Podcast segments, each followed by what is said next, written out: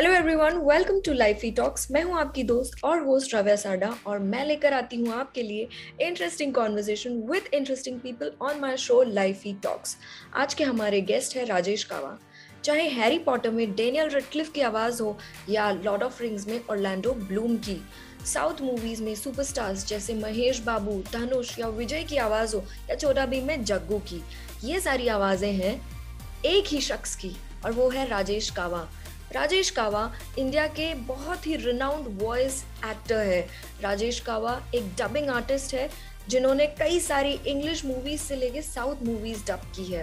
So please welcome the man behind many voices, Rajesh Kava. Hello Rajesh ji, welcome to my show लाइफी talks. कैसे हैं आप? मैं बहुत बढ़िया हूँ Ravya ji, thank you so much. पहले तो मुझे आपने अपने प्लेटफॉर्म पे बुलाया, वाकई मैं तहे दिल से शुक्रिया कहता हूँ। Thank you so much. Thank you, thank you for joining us. But Rajesh ji, इससे पहले हम शुरू करें, can we start like can you introduce yourself to the audience? uh, जी नमस्ते, uh, मैं हूँ राजेश कवा। मैं एक वॉइस एक्टर हूँ। अब uh, बहुत ही आम भाषा में अगर मैं कहूँ तो लोगों के जहन में तत्काल कोई ये चीज़ नहीं आएगी कि वॉइस एक्टर क्या होता है। तो एक ये तो सोचेंगे कि ये क्या मिमिक्री आर्टिस्ट होंगे, hmm. नहीं नहीं रेडियो में काम करते होंगे। hmm. ये दो चीज़ें आती है आवाज़ को लेकर ध्यान में, और कुछ नहीं आता। Correct. तो मैं आप लोगों को ये बताना चाहता हूँ कि रेडियो पर जो बोलते हैं वो है आरजे, मिमिक्री करते हैं वो मिमिक्री आर्टिस्ट हैं, हम जो हैं वॉइस एक्टर्स हैं। हम अपनी आवाज देते हैं अलग अलग किरदारों को, फिल्मों में, कार्टून, एनिमेशन, हर जगह प्रकार प्रकार के जो भी हैं, हर जगह प्लेटफॉर्म पे। तो हम लोग वॉइस एक्टर्स हैं और सॉरी तो हम लोग एक भाषा से दूसरी भाषा में जो आप तक जो चीजें पहुंचती है, लोकलाइजेशन जिसको कहते हैं, उसमें आवाज देते हैं। तो मैं हूँ voice actor. Okay okay. Rajesh ji, आप इंडिया के सबसे फेमस वॉइस एक्टर है। अगर ऑडियंस यहाँ गूगल करेगी वॉइस एक्टर्स इन इंडिया तो लीडिंग लोगों में सबसे पहले आपका नाम आता है। And when it comes to dubbing और voice overs for the male voices, you are the first choice. So when and how did you choose this as a career? ये कहानी है, मैं आपको बताऊं। मैं पहले तो कट टू कट अगर फ्लैश में जाऊं तो मैं नाइनटीन नाइंटी सेवन hmm. मैं ट्वेल्थ में था। Okay. मैं बारहवीं में पढ़ रहा था मुंबई कॉलेज में। hmm. और बारहवीं ट्वेल्थ के बाद मैंने इंटर कॉलेज कंपटीशन, ड्रामा और सब एक्टिंग करता था मैं एज एन एक्टर। hmm. आ, मैं गुजराती हूँ और मुंबई में गुजराती थिएटर काफी रिच है। तो मैंने ट्वेल्थ के वेकेशन से ही मैंने गुजराती थिएटर में जो बैक स्टेज वाला जो काम होता है, जिसको आम भाषा में लोग अगर समझेंगे स्पॉट बॉय वाला काम, तो बैक स्टेज वाला वो जो काम होता है गुजराती थिएटर में, वो करना शुरू कर दिया। नाइनटीन नाइंटी सेवन की बात कर रहा हूँ। okay. कुछ थिएटर में, कुछ प्लेस में मैं काम काम भी किया as an actor, Gujarati serial, film. ये चला सिलसिला ninety seven, ninety eight, ninety nine तक। उसके बाद मैंने एक रैंडम कॉल के जरिए डबिंग में आया। okay. और मुझे पता भी नहीं था क्या है क्या है, लेकिन हाँ इतना पता था कि अपनी ही ये काम से जुड़ा हुआ कोई चीज है, अपनी लाइन की कोई चीज है। okay. तो फिर धीरे धीरे करना चाहा, सीखना चाहा, उसमें उतरना चाहा, लोगों को देखकर काफी कुछ चीजें सीखनी चाहिए। तो वैसे डबिंग शुरू हुई, लेकिन डबिंग शुरुआत करने के बाद भी लगभग एक आध साल तक मेरा पहला प्यार एक्टिंग ही था। मैं गुजराती थिएटर में काफी व्यस्त था, लेकिन आ, वॉइसिंग का ये जो समंदर है डबिंग का, जितना गहरा गया मुझे पता चला कि अरे बाप रे, काफी चीजें हैं। कार्टून से लेकर अंग्रेजी फिल्मों से लेकर डिस्कवरी टाइप के नरेशन जो आते हैं शोज में, वो कमर्शियल एड्स, रेडियो ड्रामास, कितनी चीजें हैं। बस आप, आप देखते जाएं। तो फिर वो जैसे मैंने सब कुछ करीब से देखा तो फिर मैं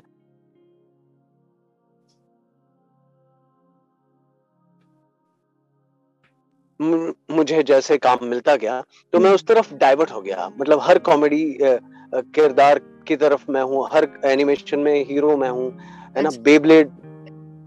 फिर हाँ रेगुलर होने हो गया और इस तरह से आ, मैं रेगुलर वॉइस एक्टर के तौर पे यस यस लेकिन एक पॉइंट बताना चाहूंगा मैं कि दो हज़ार दो मतलब निन्यानवे से एग्जैक्टली शुरू की डबिंग मैंने, निन्यानवे, दो हज़ार, दो हज़ार एक। मैं गुजराती हूँ इसलिए गुजराती में डबिंग शुरू की मैंने काफी, क्योंकि एक तो भाषा का, चलो एक किस्सा तो सॉर्टेड है, भाषा तो अपनी है, मुझे लैंग्वेज आती है। फिर कुछ टेक्निकलिटीज है वो जो करनी है कि कैसे तब बोलते हैं, कि कैसे लिप सिंक करते हैं, वो सीख लिया करते करते मैंने।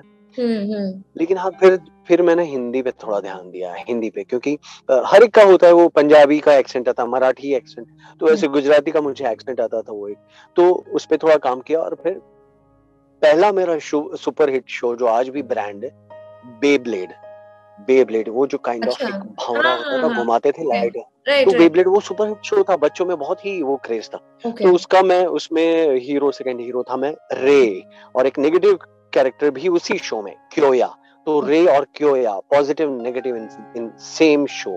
तो वो मेरा पहला सुपरहिट शो था और तब से लोग मेरे काम को जानने लगे थे इंडस्ट्री में। So this is how you started uh, doing your performances, and that's interesting. Yes, yes, yes, yes. So thank you. Rio seems to be very fun and good fit for you. But when you started, were you able to earn um, and make a living out of it?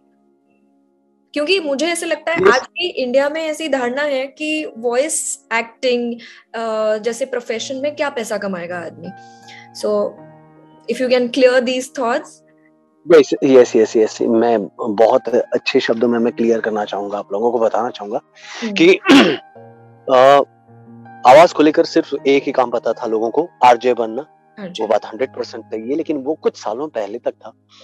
आ, अभी आवाज को लेकर, जैसे कि मैं voice actor हूँ, वैसे आप भी वॉइस एक्टर बन सकते। वॉइस एक्टर आज की तारीख में नाम, काम और पैसा तीनों कमा रहा है। Okay. उनके पास काम भी है। काम तो आप देख ही सकते हैं, जैसे अगर मैं ऐसे गिनाऊं तो बारह से पंद्रह कार्टून चैनल्स हैं, हम्म, राइट, दस से बारह इंफोटेनमेंट चैनल्स हैं, like Discovery and all, animal planet, NGC, Sony, BBC, Earth and काफी सारे। उसके अलावा कोई भी चैनल देख लीजिए, फिल्मी चैनल, हर जगह साउथ की फिल्म हिंदी में चल रही है, या तो अंग्रेजी film Hindi, foreign language film Hindi में चल रही है, वहाँ पे भी वॉइस एक्टर्स, पॉडकास्ट, वहाँ पे भी काफी रेडियो ड्रामा टाइप के जो शोज चल रहे हैं, लव स्टोरी, थ्रिलर, ना मर्डर मिस्ट्री, हर जगह वॉइस एक्टर रिकॉर्डिंग कर रहे हैं। फिर ये जो इतने सारे ओटीटीज हैं, अद्भुत शोज, अमेजिंग मूवीज, क्या क्या आ रहा है। अगर वो हिंदी में है तो अंग्रेजी या बाकी लैंग्वेज में डब हो रहा है, अगर वो इंग्लिश है तो हिंदी में और बाकी लैंग्वेज में डब हो रहा है, तो वहाँ पे भी वॉइस एक्टर। Hmm. तो पहले इससे ये मुद्दा क्लियर होता है कि काम है, वॉइस एक्टर बिजी है, ठीक है। इसीलिए मैं अभी बाईस साल हो गए, मैं एक्टिंग की तरफ वापस नहीं जा पा रहा, आप समझ मतलब इतना काम है, हाँ काम है। और कुछ बातें हो रही है, मैं बेशक एक्टिंग की तरफ मुड़ूंगा स्वेच्छा से, लेकिन हाँ वॉइसिंग में काफी बिजी हूँ। वॉइसिंग में अगर इंसान इतने साल से कर रहा है तो क्या सिर्फ काम मिल रहा है इसलिए कर रहा होगा?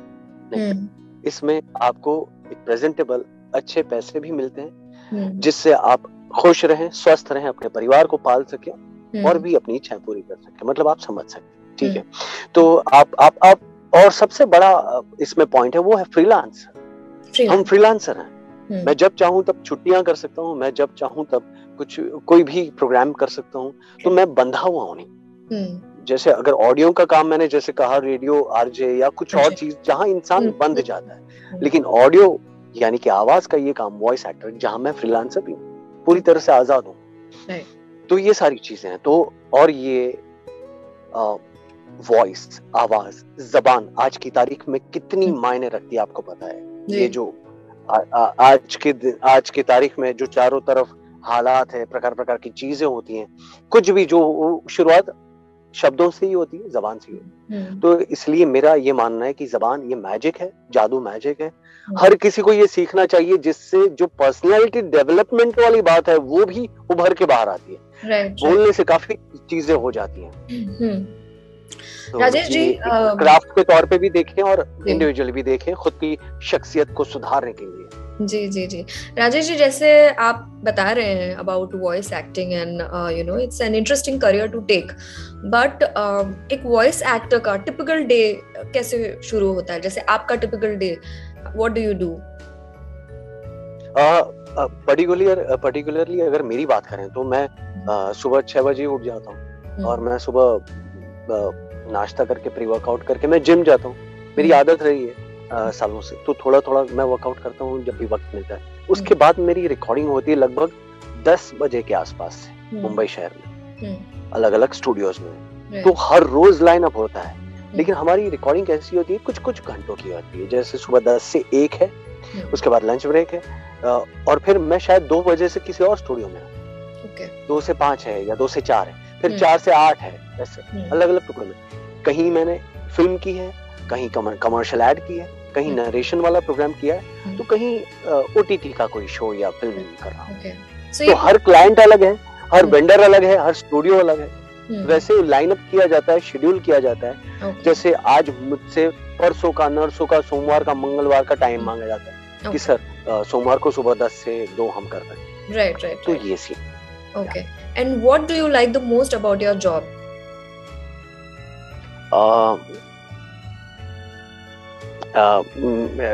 बाकी लोगों का नजरिया अलग हो सकता है, लेकिन मैं बहुत एकदम साफ नजर से कहूँ और साफ दिल से कहूँ तो मैं थिएटर से जुड़ा हूँ, एक्टिंग से जुड़ा हूँ। तो जो परफॉर्मेंस होती है, अलग अलग किरदार निभाने को मिलते हैं, और आज की तारीख में इतने किरदार अलग अलग, जैसे स्पेशली नेटफ्लिक्स और अमेजोन और बाकी शोज में होते हैं, इतनी सीरीज होती है, तो वहाँ कभी मैं नेगेटिव कर रहा हूँ, एकदम खूंखार, हार्डकोर, साइको, सनकी, तो कहीं मैं कॉमेडी कर रहा हूँ, पागलपन, मैडनेस, तो कहीं मैं बहुत ही जेंटलमैन टाइप का बंदा कर रहा हूँ।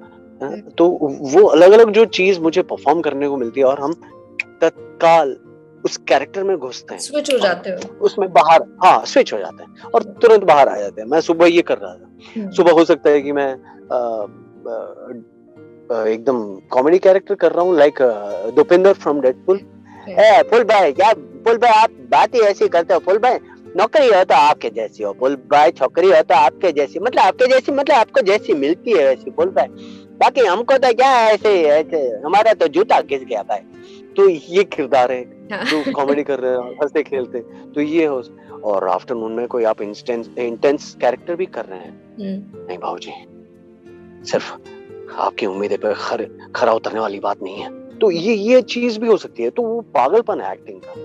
और शाम को कुछ हम कर रहे हैं, इमोशन कैसे दिखाते हैं आप? वो तो सालों का अनुभव है, और हाँ आ, कलाकार तो है ही अंदर, हर वॉइस एक्टर में की वजह से भी है ये। हंड्रेड परसेंट एक्टिंग ने मुझे ये बहुत ही काफी, एक्टिंग और वॉइस एक्टिंग जो ड्रामा है एक दूसरे के पूरक है, एक दूसरे के बिना अधूरे हैं। एक्टिंग में एक्टिंग चाहिए, वॉइस एक्टिंग में भी वॉइस एक्टिंग चाहिए, डबिंग चाहिए, है ना, वॉइस उसमें भी एक्टिंग चाहिए, तो दोनों में वो चीज जरूरी है। और हाँ आ, मेरा रूट वो है, थिएटर है, तो वो एक्टिंग को मैं बहुत ज्यादा तवज्जो देता हूँ, बहुत ही ज्यादा मायने रखता हूँ। और जैसे मैंने कहा, सुबह कुछ अलग, दोपहर को कुछ अलग, रात को कुछ, शाम को कुछ एकदम ही अलग, जैसे छोटा भीम का जग्गू भी हो सकता है, करेक्ट, वो तो अलग ही आवाज है, जैसे हमेशा सारी चीजें मशीन से नहीं होती है। तो ये अलग ही प्रकृति आवाज, ये अलग ही प्रकार है, तो ये चीज है। तो रंगीन दिन होता है हमारा, हर प्रकार के रंग है, कलरफुल। हाँ, आपने बताया अभी कि आपको बहुत ज्यादा क्या पसंद है अपने जॉब के बारे में, अब आप ये बताइए आपको क्या नहीं पसंद है? There must be something that you don't like about this job, anything. Uh, हाँ uh, मतलब मैं आपको बताता हूँ, पसंद नहीं वाली चीज नहीं, बहुत जरूरी चीज है, लेकिन हाँ ये एक्चुअली ना वेंडर को पसंद है, ना साउंड uh, इंजीनियर्स को पसंद है, ना वॉइस एक्टर्स को पसंद है, किसी को uh, uh, जो, लेकिन ये है, प्रोसेस है, जरूरी चीज। जैसे करेक्शंस, एक बार जो बेहतरीन चीज करके दी है तो उसमें करेक्शंस आते हैं, जेन्युइन करेक्शन हमेशा एक्सेप्ट किए जाते हैं, लेकिन कई बार ऐसे करेक्शन होते हैं कि नहीं यार, मतलब ये भी ठीक है, बढ़िया है, तो इसको क्यों ये करना पड़ेगा, लेकिन करना पड़ेगा क्योंकि वो क्लाइंट की डिमांड है। तो करेक्शंस जो आते हैं, कभी शब्द चेंज किए जाते हैं, कभी लाइन चेंज की जाती है, कभी कहा जाता है कि ये अनक्लियर है, लेकिन वो कहा क्यों अनक्लियर है, उसके पीछे भी कुछ वजह होती है कि यहाँ थोड़ा ये तो क्या कर रहा है, हाँ ये क्या कर रहा है, तुम तो वो कर रहा है ही बोलेंगे, ये तो क्या कर रहा है, तो कर रहा है बोलेगा वो किरदार, तो सुनने वाले जैसे आप या बाकी ऑडियंस है, उनको लगेगा ये डबिंग डबिंग लग रहा है यार, मजा नहीं आ रहा। जब वो नेचुरल लगे तभी ये क्या कर रहा है, करेक्ट, करने को बोला था, करने को बोला था, बोला बोला बोला तो तुझे करने को बोला था क्या, तो वो कहीं ना कहीं वो खटकती है चीजें, तो इस वजह से शायद अनक्लियर रखा गया। लेकिन हाँ चैनल का या जो भी क्लाइंट है उनका वो होता है कि नहीं यहाँ क्लियर चाहिए, तो हमें करना पड़ता है। तो ये एक चीज है जो हमें आ, इतनी पसंद नहीं है, लेकिन हाँ काम का एक हिस्सा है इसलिए हम करते हैं।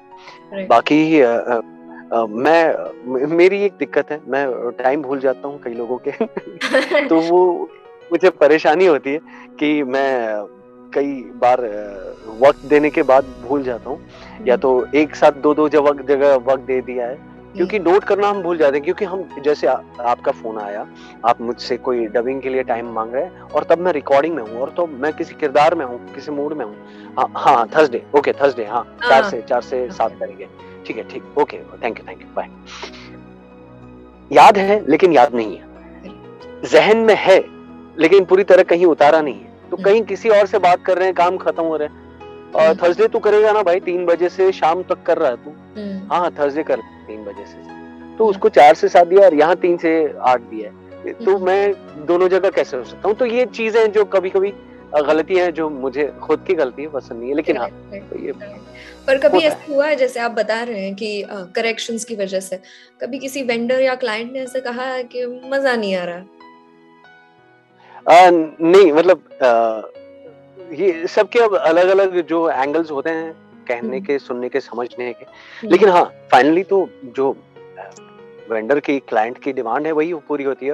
And I am directors actor, and I am, जो मुझे हायर किया गया तो मैं उनको जो चाहिए वो दूंगा पूरी तरह से, लेकिन मुझे जो सही लगता है शायद मैं भी वो भी दे दूंगा, एक बार ऑप्शन दे दूंगा।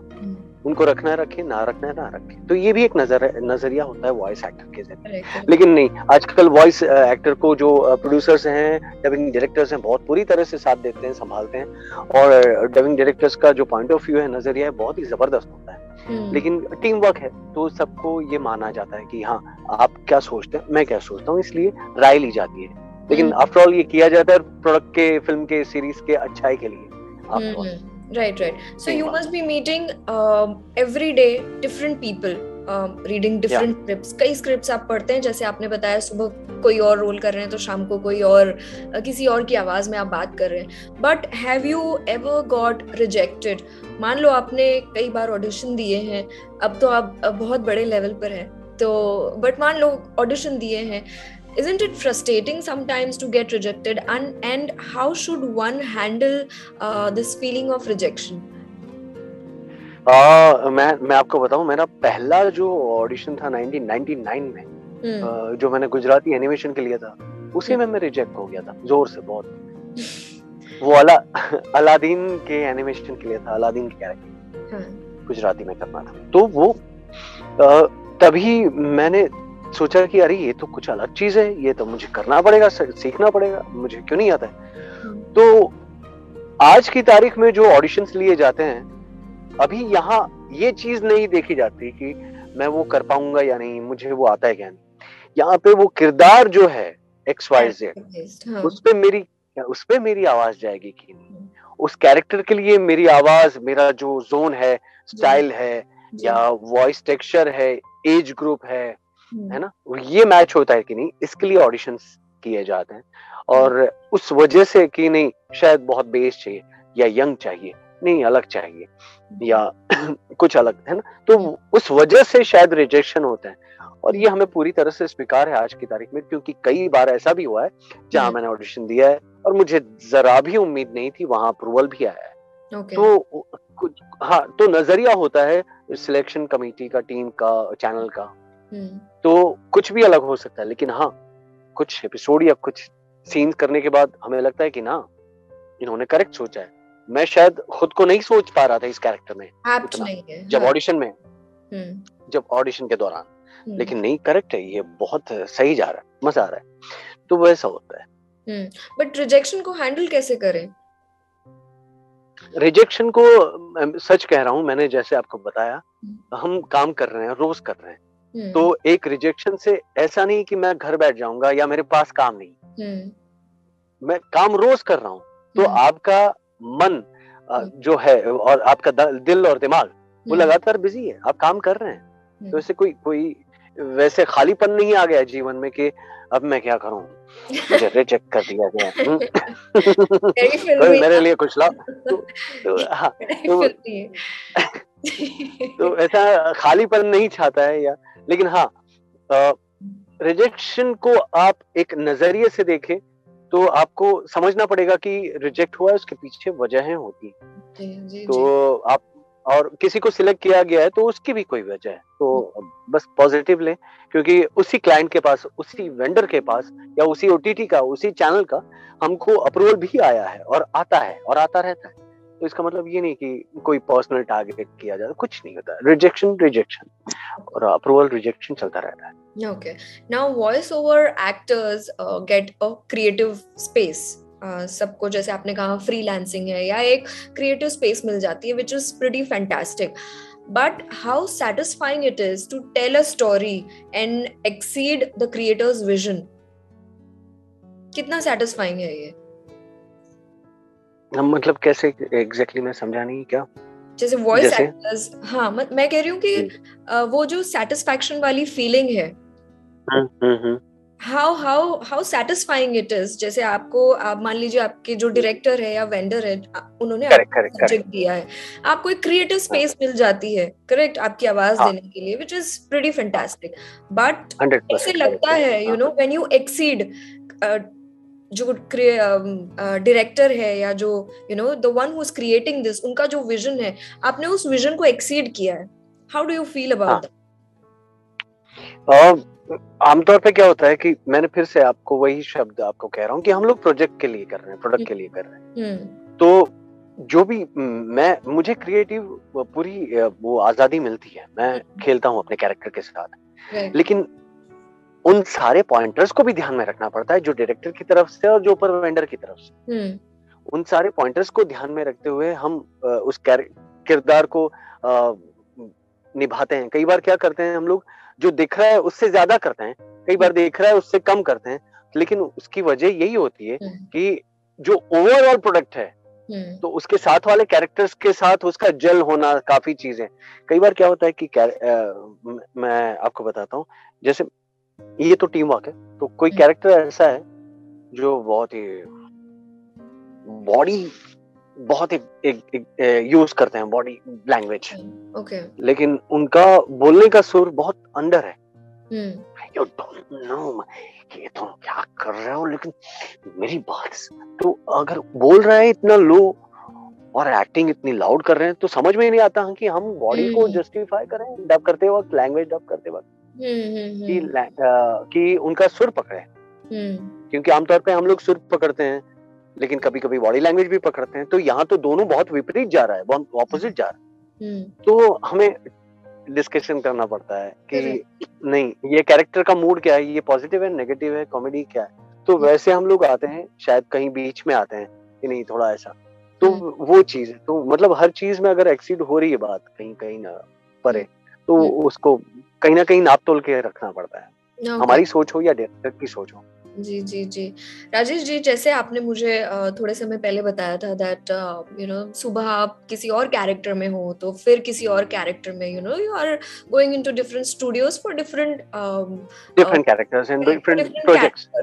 But when you go back home, हर कैरेक्टर को आप यू नो जस्टिफाई करते हो। जब आप घर जाते हो, how difficult it is to getting back to normal life?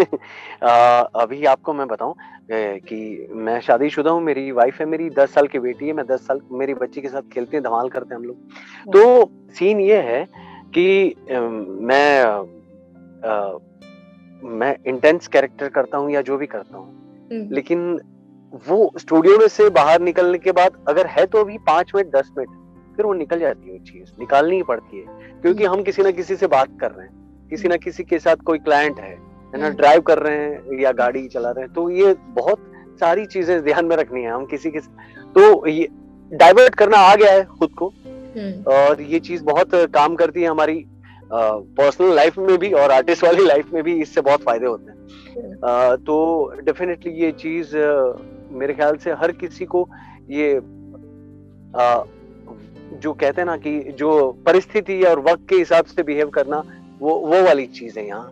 तो uh, कुछ मैंने बहुत uh, मैं आपको बताता हूँ कि दिल्ली क्राइम स्टोरीज, नेटफ्लिक्स का शो जो uh, वो दिल्ली वाला बस वाला, I remember, I remember. Uh, yes, yes, yes.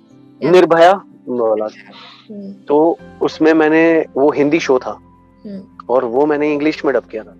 Okay. That main वो नेगेटिव कैरेक्टर, दैट वो जो रेपिस्ट था उसको, इतना साइको सन की कैसा एक्टर था, गजब था वो एक्टर. एक्टर अच्छा था, तो उस एक्टर को डब करना और उस टाइप के कैरेक्टर को, तो मैंने कहा कि ये तो हम रात को करेंगे भाई, मतलब ये चाहिए मूड उसमें.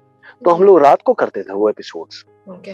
क्योंकि उसका जो इंटरोगेशन वाला सीन था पुलिस स्टेशन में, और वो उसने जब जो बोला है सब कुछ, और कितना क्या परफॉर्मर है वो, जो भी मैं कहूंगा, लेकिन मेरे लिए या या तो unknown face, very first time उनको स्क्रीन पे देखा हमने. जी जी जी.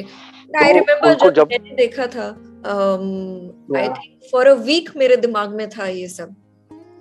हम्म. तो इसलिए मैंने मैं अलग ही जोन में मैंने मैंने कहा हम रात को ही डब करेंगे भाई. तो कुछ चीजों के लिए हमें तय करना पड़ती है, कुछ बाउंड्रीज बनानी पड़ती है, बाकी हम बहुत तत्काल स्विच करते हैं, स्विच कर सकते हैं.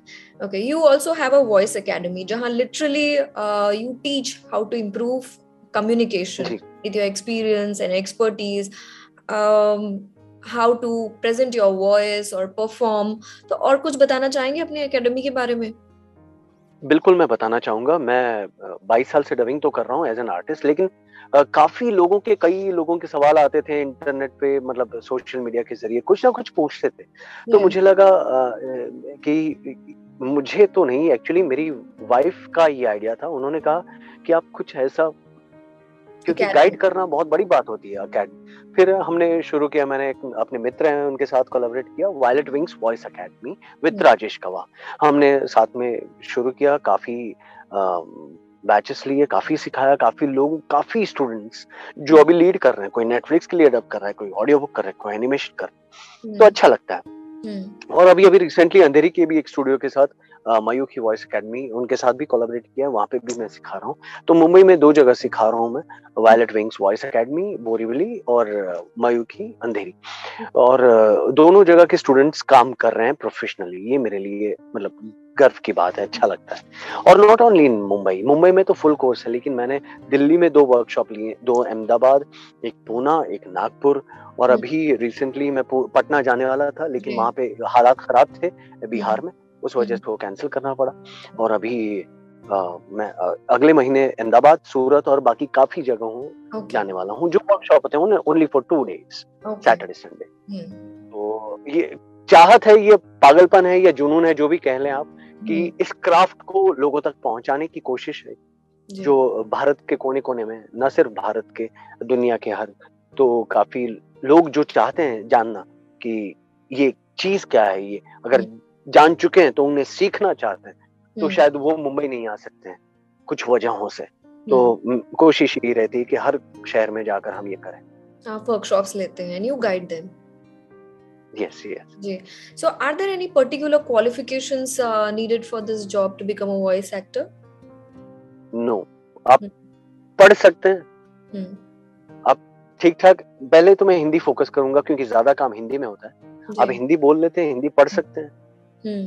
ये सबसे पहले चाहिए, और बाकी बेसिक आपको मालूमात होने चाहिए शब्दों के. अंग्रेजी में तो अच्छी बात है, okay. अंग्रेजी अच्छी है तो तो बहुत बेहतर, अगर नहीं है थोड़ी बेसिक हो तो अच्छी बात है जी. तो बस इतना कि मतलब उसके लिए मुझे ट्वेल्थ पास, ग्रेजुएट चाहिए या एमबीए, ऐसा कुछ कोई आ, कलाकार है, कलाकार कहीं भी हो सकते हैं. रावया जी आपको पता है अच्छी तरह. जी जी जी, absolutely. And for this line of work is there any salary range? नहीं, ये पूरी तरह से जैसे मैंने कहा फ्रीलांस वाला काम है, तो अनुभव के हिसाब से, किरदार के हिसाब से, और जो काम है उस हिसाब से हर जगह अलग पैसे हैं.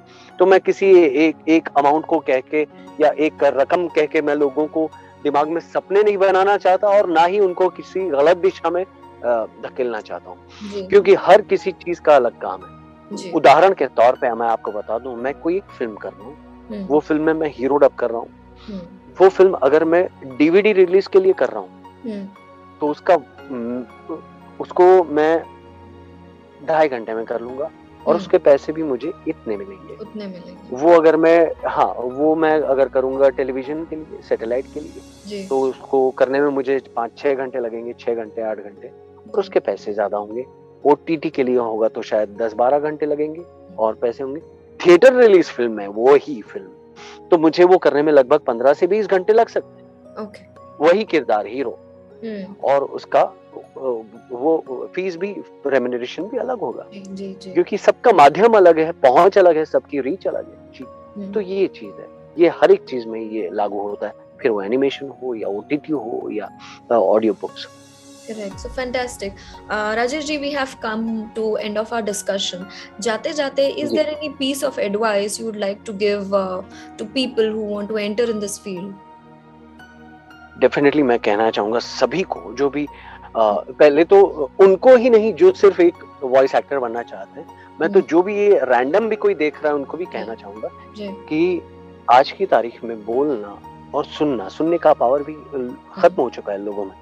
Uh, मतलब कोई दो व्यक्ति दो इंसान बात कर रहे हैं तो uh, एक बोल रहा है तो दूसरा सुन नहीं रहा है। सत्तर अस्सी प्रतिशत आज की तारीख में वो ये सोच रहा है कि इसका खत्म होने के बाद मैं क्या बोलूंगा। Okay okay. ठीक है तो जो लिसनिंग पावर है लोगों को सुनने का कि मैं सुनूं और रिएक्ट करूं वो मतलब, खत्म हो चुका है। आ, सुनने के लिए नहीं सुन रहा है जवाब देने के लिए सुन रहा है। हाँ जवाब देने के लिए भी नहीं मतलब इनका खत्म हो जाए। हाँ हाँ हाँ हाँ हाँ तो मैं वही कह रहा था ऐसे, मतलब वो तैयार है अपनी चीज के साथ तो उनको वो वो सोच रहे होते हैं कि मैं अगला क्या कहूँगा इनका खत्म हो जाएगा तो वो लिसनिंग पावर भी खत्म हो गया है। तो मेरा कहना यही है कि सबको वो उस वो पावर को बढ़ाना चाहिए सबसे पहले और बोलने की क्षमता को बढ़ाना चाहिए फिर वो आप ये काम करना चाहते हैं तो भी नहीं करना चाहते तो भी क्योंकि ये आपके व्यक्तित्व का एक शख्सियत का पर्सनैलिटी का बहुत बड़ा हिस्सा है और अगर आप ये काम के तौर पे करना चाहते हैं तो बहुत बेहतर बात है बहुत अच्छी बात है क्योंकि अभी ये ये जो काम है वो पूरी तरह से बढ़ गया ना सिर्फ हिंदी अंग्रेजी तमिल तेलुगु कन्नड़ा मलयालम पंजाबी गुजराती हर लैंग्वेज में होता है क्योंकि रीजनल डिमांड है चैनल का और सबका। उसके अलावा सबसे पहले आप अपनी भाषा पे काम करें हिंदी पे काम करें वॉइस एक्टिंग पे काम करें ड्रामा पे काम करें उसके बाद वॉइस मॉड्यूलेशन यानी कि आवाज बदलने वाली जो चीज है उस पे काम करें और उसके बाद आप सोचें टेक्निकलिटीज कि मैं हेडफोन पहनूंगा हाथ में स्क्रिप्ट होगी सामने वीडियो होगा और चार चीजें तीन चीजें मैं कैसे कर पाऊंगा या कर पाऊंगी तो वो टेक्निकलिटीज वो सबसे आखिर में वो बाद में सोचें सबसे पहले जरूरी है language and acting voice acting इस चीज पे काम करें।